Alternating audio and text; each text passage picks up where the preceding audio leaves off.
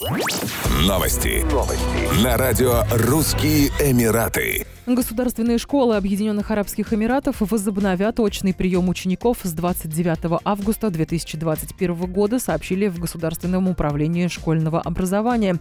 Тем не менее, некоторые ученики смогут продолжить обучение онлайн, если такую модель выберут их родители.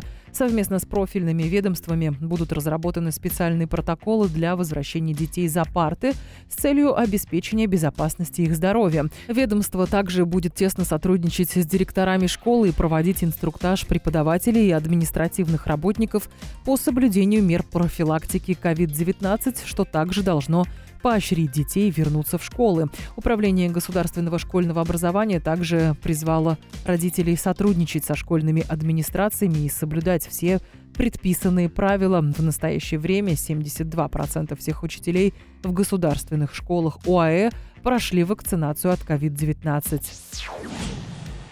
Полиция Абу-Даби предостерегла местное население от ответов на звонки телефонных мошенников, представляющихся работниками Центрального банка Объединенных Арабских Эмиратов, и попросила жителей не разглашать им конфиденциальную информацию.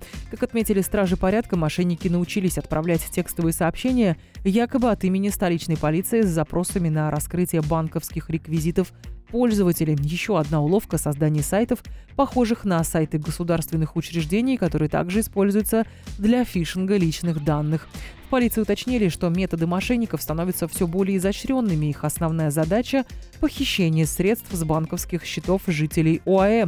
В связи с этим полиция просит население никому не предоставлять информацию о банковских счетах и картах, пароли и пин-коды, поскольку банки не будут запрашивать эту информацию.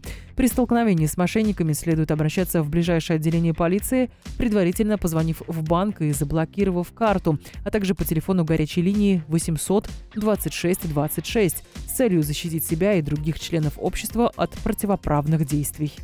Еще больше новостей читайте на сайте RussianEmirates.com